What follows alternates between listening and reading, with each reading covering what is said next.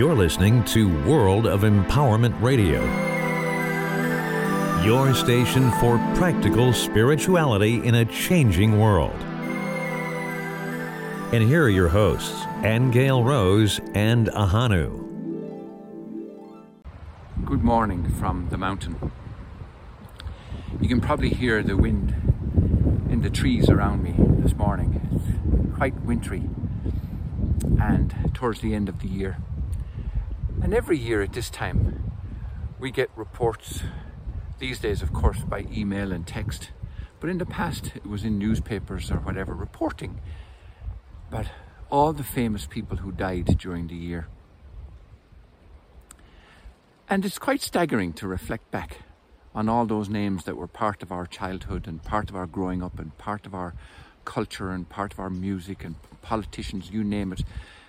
Famous people all gone. And as time marches on, the feeling is that this increases. The numbers increase. Could be just my imagination, but maybe because of COVID 19 or whatever the reasons, it's a reminder to us that dust we are and unto dust we shall return. But why read it? Why tell us about it?